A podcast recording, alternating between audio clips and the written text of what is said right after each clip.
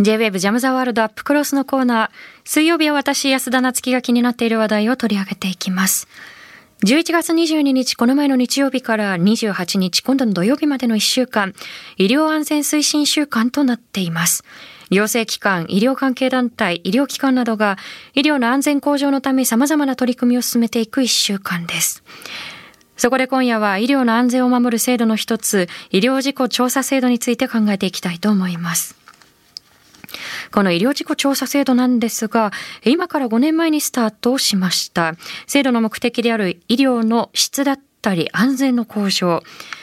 その医療事故の再発防止につなげられていないのではないかという声が今高まっています。どんな課題を抱えて何をどう変えていく必要性があるのでしょうか？この医療事故性調査制度に詳しい弁護士の木下翔一郎さんと一緒に考えていきたいと思います。木下さん、こんばんは。こんばんは。よろしくお願いいたします。どうぞよろしくお願いします。はい、この医療事故調査制度運用から5年ということなんですけれども、改めてこれがどういう制度なのかということを概要から教えていただけますでしょうか？はい。あのこちらは2015年10月に、えースタートした制度で、医療法という法律に基づく制度です。はい。で、えー制度の対象となっているのは医療事故の死亡事例なんですけれども、うん医療事故の原因を明らかにして再発防止に努めることを目的にしてます。なるほど。あの、これ、制度が作られた背景としては、もちろんその医療事故があるからということだと思って、思うんですけれども、はい。改めてこれができた成り立ちの背景、いかがでしょうか？はい、あの遡ること1999年なんですけれども、はいその頃あの大病院でも死亡事故を起こすことが大きく報道されて、うん中にはあの刑事事件化することもありました。で医療事故の予防、再発防止を図るために事故調査制度を作らなければならないという機運が盛り上がってきまして、ええ。あの真相究明と、えー遺族へのきちんとした説明を望む患者側と、まあ、再発防止は図りつつ特に刑事事件化を避けたいという医療者側との間ではい長年議論が続けられて、現在の形でスタートして、えースタートしたものです。なるほど。あの今おっしゃったその機運が高まったのが1999年ということをおっしゃってくださいましたけれども、はい運用開始が5年前というと、例えばその医療者側、あるいはそのご遺族の側、いろんな声の折り合いをつけるまでに非常に時間がかかったということなんでしょうか？ま。さにその通りです。うーんあのそのあたりの背景についてもまた詳しく掘り下げていきたいと思うんですけれども、はいこの医療事故実態は例えばこれ年間どれぐらいのケースが把握されているのかそのあたりはいかがでしょうか？はい、実は日本では正確な数の把握はされておりません。あでそうなんですね。はい、あくまで推計なんですけれども、ええ。あの平成18年に医療事故の全国的発生頻度に関する研究という報告がされてまして、うん。でそちらの報告結果に基づく、えー頻度によれば、入院患者に照らして年間18万から20万件ぐらいの医療事故が発生していると言われています。なるほど。あのただ今おっしゃったようにその正確に把握するための制度が欠如しているということだと思うので、あの実際にはこれ報告されていないケースなんかも含めるとあのさらに多い可能性があるということですよね。その通りですね。うん。この正確に把握することができないということも含めておそらく制度の改革が必要なんだと思うんですけれどもはい。そもそも例えばこの医療事故の主なケースこれ非常にこう多岐にわたると思うんですけれども例えば主なケースとしはしてはどういったことが挙げられるんでしょうか？本当にあの多岐にわたるのはその通りなんですけれども、あのこの医療事故調査の中にある第三者機関が、えー医療事故の再発防止に向けた提言というものをあの時折まとめております。ええ。でその中では、えー医療事故調査制度に報告された類似の事案を扱っていて例えば、えー手術後や入院中の肺血栓塞栓症いわゆるエコノミークラス症候群というやつですね。それその発症による死亡とかはい、院内での転倒転落そういっったものが死亡につながるという例が多く報告されています。うんなるほどあのこれ原因も非常にこう多岐にわたるとは思うんですけれども例えばその医療者の方々のその多忙さというのもあの指摘をされることがあると思うんですよね。この医療事故に至るまでの原因というのはどんなふうに木下さん捉えていらっしゃいますか？そうですねあの多くの場合はですねやはりあの患者さん側と医療者側との間であの大事な情報、まあ、患者さんのリスクに関わるような情報が共有されていないというようなところが大きいかと思いますね。なるほどあの大事な情報が共有をされないということはあの例えばそういったシステムがそもそも欠如していたりあるいは、まあ、時間的な余裕が医療者になかったりということなんでしょうか？そうですねそこら辺もいろいろあるとは思うんですけれども、えー、確かにあの多忙の中で、えっとえっと、一つ一つの患者さん、えっと、一人一人の患者さんにきちんと向き合う時間が少ないという医療者側の事情もあると思いますし、あの患者さんの方でも、えー、医療者医療、えー、医師がきっちりと、あの医療を提供してくれるというなんて言いますかお任せ医療に陥っていて、まあここは心配なんだけれどもと思いつつそれが、あのスルーそれをスルーしてしまっていざ、えー、後になって重大な事故につながるというような事例もあったりします。なるほど。まあ不明なことは尋ねていいんだという患者さん側へのその啓発というのも不可欠ですし、はい、まあ医療者の方々が多忙なのであれば、あのそこもこう抜本的な改革が求められるのかなと思うんですが、はい、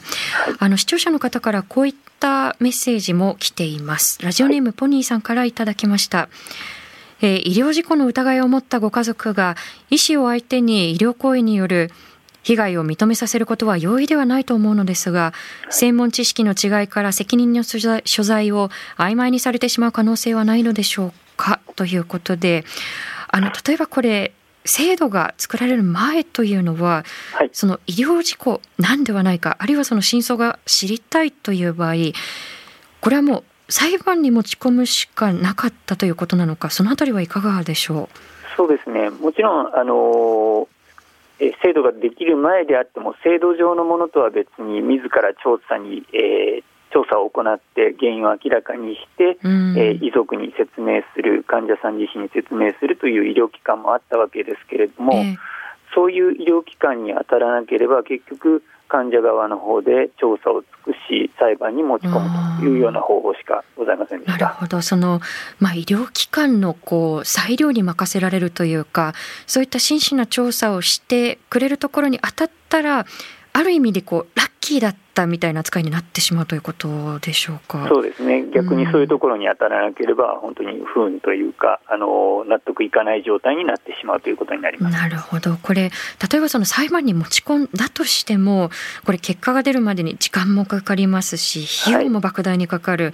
い、で、その裁判で持ち込んだとしてもその双方の納得いくような結果がこれ得られない場合というのもあると思うんですけれどそのあたりはいかがでしょう、はい間と費用がかかるというのはその通りでして、やはり医療事件というのは難しいものですから、あの第三者の医師の意見を聞いたり、裁判上の鑑定という手続きを使ったりすることもあります。それとはい、納得という点では結局、あの裁判に持ち込んで、えー、患者側が主張することを立証していくという、えー、流れを取っていきますので、えー、決して裁判に持ち込んだから医療機関ましてや裁判所は真実を見出してくれるわけではありません。そういう点では仮に勝訴うまく勝訴できたとしてもあの医療者側からは真実を語ってもらえなかったというような不満が残ることはよくあります。なるほど、そう考えるとそのまあ患者さんたちあるいはご遺族の負荷というのがますますこう課題大きな課題になってくると思うんですけれども、はい、この医療事故調査制度自体が始まって5年が経つということなんですけれども、さまざまな課題が見えてきているというふうに指摘をされています。例えば木下さん自身はどんな点が問題だというふうにお感じになりますか？はい、この制度なんですけれども、医療者側、えーと、医療機関側が自発的に医療事故死亡事例を第三者機関に報告し、報告した事例について調査を始めるという制度設計になってます。しかし、この報告件数が極めて少ない状況でして、で本来であれば起こった医療事故を教訓にして再発防止を図っていくという制度であるにもかかわらず、えー、調査が行われずその入り口にも立てていないというような実感を持ってます。なるほど。今おっしゃった仕組みですとそのまあ、ミスを犯したもしくはミスを犯した可能性のあるかはというのがその自主的にこう報告するということでこれ例えばそのご遺族の側が希望しても調査をされない仕組みになっているということなんでしょうか？その通りです。あの遺族はある意味この制度上は蚊帳の外でしてあの医療機関が報告をしなかった事案については医療機関に対してもあるいは第三者機関である医療事故調査支援センターというところに調査をしてほしいと求めても、うん、えー、最初に報告されていないですねということで調査の対象とされないということになってしまいなるほど、まあ、これ事実上そのご遺族の方々のその声だったり要望の間口が乏しいもしくはないというふうに言っても過言ではないということなんでしょうか？そうですね。あの、うん、公式の窓口すら相談、えー、遺族が相談できる窓口はない状態でして、もちろんあの先ほど言った第三者機関である医療事故調査支援センターというところに相談するようにはアドバイスしてるんですけれども、えー、それももう事実上ということになってしまいます。うん非常にこう形式的なことになってしまう可能性があるということですよね。はい、あの例えばこれ、まあ、制度ができるときにその予想されていた調査だったりその報告の件数というのがあったと思うんですけれども、はい、それは例えばどれぐらいでで実態としてはどれぐらいの報告件数になっているのかそのあたりはいかがでしょうか、はい、あの制度スタート前は1300件から2000件ぐらいが年間に報告されるであろうと考えられておりました。しかし5年間経ってですけれども1年,、えー、1年間の平均が400件弱で5年の累計が1847件にとどまってます。制度スタート前の、えー、あの1年間分程度しか報告されていないという状態です。ですね大幅に下回っているということになってしまいますけれども、はい、あの今のお話の中でも構造的な問題は見えてきているんですけれどもこのなぜ例えば医療者もしくは病院側がその制度の利用だったりですとかあるいはその報告というのに消極的なのか、そのあたりはいかがでしょうか？そうですね。あのこの制度、まず自己調査というものがやはり医療者にとっては時間を要するし、費用を要するし、うん、まあ、目先の利益を生む作業ではないと考えられているんじゃないかと思います。あの決してあの長い目で見ればそんなことはないとは思うんですけれども、えー、で調査にエネルギーを要する上に、さらに再発防止に取り組もうと思うと、現状の在り方を変えていかなければならないわけですね。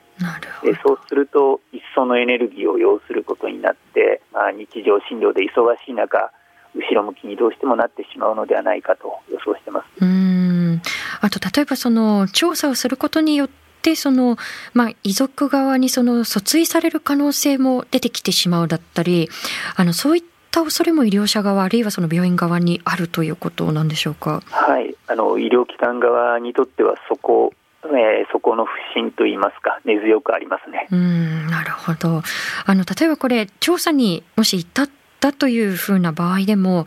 どれぐらいのその分量の報告書だったりですとかどれぐらい力を割いて報告がなされるものなのかそのあたりはいかがでしょう？そうですねあの、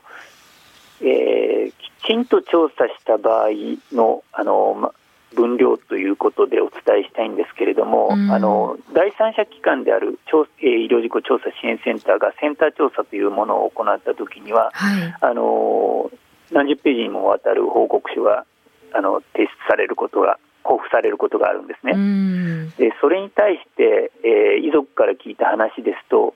院内での自己調査が実に、えー、2ページから、えー、多くても10ページぐらいでとどまっていると。いうようなお話,、はい、はい、お話を聞いて聞いていて、まあ、事実経過や原因分析再発防止策を書いていこうと思ったらそんな2ページ3ページで終わるわけがないわけでして、えー、まあ、おざなりな自己調査がされているのではないかと危惧します。そうですね。例えば、まあ、あの人の命が奪われてしまったケースだったとして2ページから10ページというのはちょっとあまりにもずさんかなというふうに思うんですけれども、はい、あのここまでそのページ数を割かれない報告書になってしまうというのは先ほどからご指摘いただいている通りこれも、まあ、ミスをした側のもしくはその可能性がある内部の調査ではもう限界があるということその裏返しなのかなというふうに思うんですがいかがでしょう、ええ。ただ実はですね、えー、そこまであの悲観的といいますか、あのやはり自発的に事故防止に努めていかなければならない制度だと思ってますし、事故調査、えー、再発防止っていうものがそういうもんだと思っているので、えー、あの本人たちがやっていっても任せられないからといって、直ちにじゃあ第三者が強権的にやればいいとも私の方では考えてなくてですね、なので、これを本当に医療機関が、えー、再発防止っていうものが大事だと考えて、自発的にやってくれる制度に持っていかなきゃいけないなと考えてます。なるほど。あのツイッターでもいろんなメッセージをいただいていますが、えー、ツイッターネーム中塚直子さんから実際に医療現場で働かれている方ですかね。えー、聞きにくい、話しにくい状況になっていないのか、えー、自問自答しながら仕事をしていますという声もいただきました。さあ前半でこの医療事故調査制度様々な課題浮き彫りにしていただきましたが、えこの制度を意義あるものにしていくためにじゃあ何をどう変えていく必要があるのかということ木下さんそのあたりはどんなふうに考えていらっしゃいますか？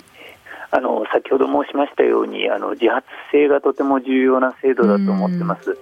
でえーまあ、報告が少ないから罰則をというのではやはり、えー、その自発性を害するんだろうなというふうに考えてまして、えー、この制度がその、まあ、第三者機関がもう少し、えーと、調査をしっかりとしてそれが、えー、全国の医療機関でこのような調査をしなければならないというのがもうちょっと広がっていくような運用がされると良いと考えています。なるほど。その、まあ、こういったその調査の方法があるというある程度そのモデルケースになるようなものがもう少しその医療医療現場の中で広く共有されていくようにということでしょうか？そうですね。うん。あとですね前半でご指摘いただいた中でこれ気になったことなんですがその、はい、まあ、例えばそのご遺族が病院に対してその調査を求めたとしてもあのあこれはその制度上の運用ですね。例えばそのご遺族がその希望しても調査がなかなかなされないという仕組みになっているということなんですが、はい、えこれがもう少しご遺族の声が届くような仕組みになればというふうに私は感じたんですがそのあたりの制度設計というのはいかがでしょう？私もその通りだと考えてます。で、あの遺族が求めているにもかかわらず、えー、何もしないというような事案があのいくつもあるんですけれども、うそういった場合にその現在、せっかく第三者機関第三者機関があるわけですから、えー、第三者機関が自らもちろん必要な事案ということにはなるんでしょうけれども、調査をするとかですね、あるいは第三者機関が医療機関にこれは調査すべき事案ですよと言って医療機関に調査をさせるそういう、え流れえー、第三者機関の権限が必要かと考えてます。なるほど。その、まあ、ご遺族とその病院の間での調査をしてください。いやいや、それはできませんという2社の問題にするのではなくて、やはりこう第三者の視点からこれは調査が必要だという視点が、まあ、欠かせないということですよね。そうですね。うん。あとですねこの医療事故とはそもそも何かということにも関わってくるとは思うんですけれども例えばこれ予期せぬ死亡という言葉で定義されることがあると思うんですが、はい、えー、この定義自体が非常にこう曖昧だなという声もあると思うんですよね。で、はい、どういったケースがその対象になるのかどのように線引きをするのかということその難しさもあると思うんですがそのあたりはいかがでしょう、はいこれはあの予期せぬ死亡というのが曖昧だというのはもうあの初めからつきまとっている批判でして、明確にする努力は重要だと思ってます。で本来であればもうちょっと生のあの感覚が重視された言葉だと思うんですけれども、えー、あの救急に運ばれた重症患者はダメかもしれないと思いながらも一生懸命対処しつつやはり亡くなってしまった。そういう場合は予期してただし、あの予定してたがんの手術でがんを切除すればなくあの良くなると理解していた手術で亡くなったという場合は予期してなかったということだと思うんですけれども、現在、残念ながら今できている、えー、線引きは、えーと、その報告しない方向で拡大解釈されているように思います。ではい、この点もその先ほど言いましたように広くそのセンターで調査している結果などを公表することによってこういう事例は報告して調査しなければならないんだということが広く知られていく理解が広がっていくことが重要じゃないかと考えてます。まあ、指針を示していくということだと思うんですが、はい、あの今のお話に通じることだと思うんですけれどもその病院側のその調査の中身ですね例えば、はい、まあ、報告する内容ってどういうものなのかであの項目を例えばそういうのをどういうふうにこう決めていくのかだったりその基準になるものというのが今そのコンセンサスがあの弱いのかなというふうにお話を聞いていて感じたところなんですけれども、はい、まあ、先ほどのそのモデルケースになるようなものをある程度こう共有していくというお話にも通じると思うんですけれどもこうした指針というのをどのように築いていくのかそれはどんなふうに捉えていらっしゃいますか？実はですねあの制度スタートの頃に複数の団体がいろいろなガイドラインを発表しているんですね。えー、で、えー、本当はこういうものについては統一的な基準を作るところから始めなければならなかったんだと考えています。で実際にはそういう複数の団体が作っているガイドラインの中には、えー、原因究明や再発防止に逆行するようなガイドラインもありましてそういうものが実は、えー、ルフしてしまっているような現状もあって、こういうとこ、ここはもう厚生労働省が指導力を発揮して、えー、この適切なガイドラインというものを示す必要があるのではないかと考えてます。なるほど。そのまあ公的機関がある程度その指針ガイドラインを示していくということも欠かせないということだと思うんですが、はい、あのこれはおそらく議論が分かれるところだと思うんですけれども、う一つ気になるのが。これ例えばその、まあ、医療事故の調査だったりその支援センターが作成する報告書これ見ていくとその病院だったり医師の名前というのが、まあ、患者名なども、まあ、匿名ということですね。で、あの、例えばその個人の問題だったり、あるいはその個人的な人に対するその攻撃につながらないようにということ非常にこう配慮が必要なところだと思うんですけれどもただ、例えばその医療機関の名前は公表する必要があるんではないかだったりですとかこの匿名性をどこまで認めるのかということはいかがでしょう？あの私はあの医療機関についてもあの名前を公表する必要はないと思っています。で公表することによって生じることというのは大きくやはり社会的非難を受けることじゃないかと思うんですね。であの先ほど来言っているように広く、えー、その自己調査結果を公表して知らしむべきはえー、どういう事案を調査するべきかあるいはそこからどういう再発防止を学んでいくかだと思っているので、うそういう観点からは医療機関名を明らかにする必要は特にないというふうに考えてます。なるほど。まあその医療機関に対するその働きかけというのは別の角度が必要かと思うんですけれども、はい、そのうちの一つとして例えばその制度から始まってこう一度もこう第三者機関にじゃあ報告をしていない病院があったとすると、はいこれはじゃあ病院に対して具体的にどういう指導が必要せ必要になっていくのか。先ほどそのペナルティは自主性をこう奪ってしまうものではないかというご指摘もあったと思うんですがじゃあ、はい、どんなふうにその病院に対して働きかけていく必要性があるのかという点はいかがでしょう、ええ、あの我々のなあの遺族とかと一緒にあの制度を良くするための運動をしてるんですけども、えそういう仲間内で半分冗談で半分本気で話しているのが、えそういった医療機関については表彰してはどうかというようなことです。はい。はい、え議員は5年にわたり医療事故の報告をなされませんでした。ここに称しますというような報告をすれば、うん、きっとそれを名誉だと受け取る医療機関はないと思うんです。なるほど、その不名誉な表彰っていうことですね。すはい、はい、でそういうところではあのこれをペナルティというかもありあると思うんですけれども、えー、まあ、ある意味そういうとあの報告をしないえー、自己調査をしっかりしようとしないというところの実名報告っていうのあの実名公表っていうのは必要ではないかなというふうに考えます。なるほど。その実際にその事故を起こしたことに対するそのまあ、実名での公表というよりもその調査に消極的なところに対するその実名報告がある程度、まあ、効果を発揮するんではないかということでしょうか。その通りです、なるほど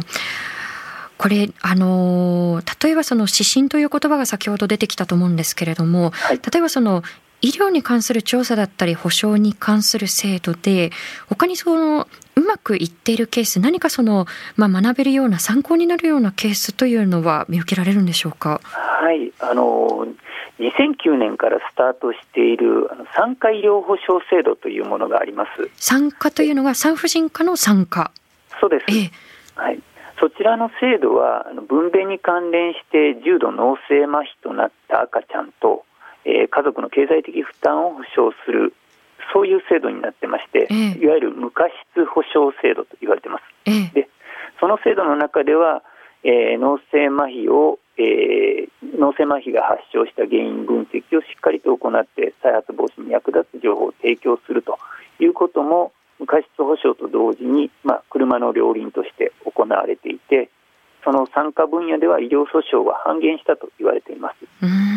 なるほどこの保障というのはこれあの国が行うものなのか主体としてはどこになるんでしょうか？ここはあのえっと、損害保険会社が行っています。なるほど財源は、えっと、健康保険から、えー、出産一時金の一部があの、充当されています。なるほど。そこに、まあ、資金が投入されるということと、その、まあ、調査がなされるということで、あの、訴訟が減っていったというケースが、この産科医療保障制度ということですね。はい。うん、ここから学べることも多いと思うんですけれども、はい、ただこれ、例えばその医療事故というと何かこう自分自身がまだこう自分の身近で起きていないという方にとっては何かこう遠い話というふうにこう捉えられがちだと思うんですけれども、はい、まあこれ誰しもにこう起きてもおかしくないようなことだと思うんですよね。そう考えると一言ではないなというふうに思うんですが、はい、例えばこの調査制度をより良いものにしてで再発防止をさらにこう具体化していくということで私たち一人一人にこう求められていることというのはどういうことなのかということを最後に木下さん伺えますでしょうか？えあの私たちこの制度ができできてですねスタートする前からじゃこういうふうな運用がされるのではないかと危惧してまして、えでえーと、制度を良くするための運動というものをスタート前からあの行ってました、はい、具体的には署名活動をして、えー、制度の運用とそれから法律改正をしていこうということを要求してます。であの街頭で呼びかけをしてるんですけども、そういう時に言うのは、そのこの制度はここで活動している遺族とかの、そういった人たちのための制度ではなくて、将来皆さんが医療事故に遭わないようにするための制度ですと呼びかけております。まあ、そういう点で元気な時から現行の医療事故調査制度には問題があって、改めていかなければいけないんだということを理解して、関心持っていただきたいですし、まあ、あの街頭で我々を見かけたら署名にご協力いただけるとありがたいと思ってます。はい、これあの街頭だけではなくてネット上でもこれは署名活動は行われているということなんでしょうか？はい、あの医療版事故調推進フォーラムという、えー、検索をしていただければ。あの署名用紙を、えー、ダウンロードできると思います。医療版事故調推進フォーラムですね。はい、はい、あの今日この番組をお聞きになってあ自分にもできることがあるかもしれないということはぜひ検索をしてみてください。あの今おっしゃったようにその制度というのをこう作ってはい終わりではなくて私たちが育てていくという意識を、まあ、特にその命を左右する大切な制度ですので引き続き向けていきたいと思います。あの今後また改正される動きがあの動きを作っていかなければいけないと思いますので、ね。はい木下さんまたお話を伺わせてください。あありがとうございます。今夜ありがとうございました。こちらこそありがとうございました。ということで今回は弁護士の木下翔一郎さんとともに運用されてから5年が経つ医療事故調査制度について考えていきました。この制度のまあ、課題自体も様々浮き彫りになってきたわけなんですが、そもそもじゃあこの医療事故というのはなぜ起きてしまうんだろうということにも触れていただいたと思うんですよね。で、背景には例えば医療者の方々のこう多忙ということ、時間的な余裕がないということも指摘がありました。あの、これはまた話題は違うんですけれども、例えばその保育の現場での事故ということについても、この番組でたびたび取り組んできたと思うんですよね。で、ご遺族の方にお話を伺った時に印象的だったのが、例えばその現場で働く、その保育士さんたち、保育関係者の方々が守られなければ、子供の安全は守れないということをおっしゃっていて、私はこの医療現場での安心安全というのも同じことが言えるんではないかなというふうに聞いていて感じたんですよね。で特に、まあ、このコロナ禍で、えー、医療者の方々ますますその医療が逼迫してきているということもあります。でその物理的な忙しさだけではなくて先日も私自身医療者の方にお話を伺った時に、まあ、ずっと緊張の糸がピンと張られていてでそこにそのコロナ禍の第3波がやってきてでまあ、これによって例えばその最も過酷な状況がこうフラッシュバックしてしまうということもあるんではないかということも指摘をされていたんですよね。なのでその医療者の方々が守られるような仕組みというのも抜本的な改革が必要なのかなというふうに思います。で、どんな制度に関してもこれは言えることだと思うんですけれども、こうシステムを作ったらはいこう出来上がり完成形ではなくて、あ、こんな課題があった、こんなことが不十分だということが、あのすでに浮き彫りになってきたというお話だったと思います。で、この医療事故というのは私たちの命に関わることである以上、誰しもが当事者だというふうに言えると思うんですよね。なので、この、まあ、始まってから5年というところですけれども、この制度を育てていくのは私たちなんだという意識を向けながら、えこの課題どんなふうに解決するのかということを、え声を届けていきたいと思います。以上、安田なつきがお送りしました。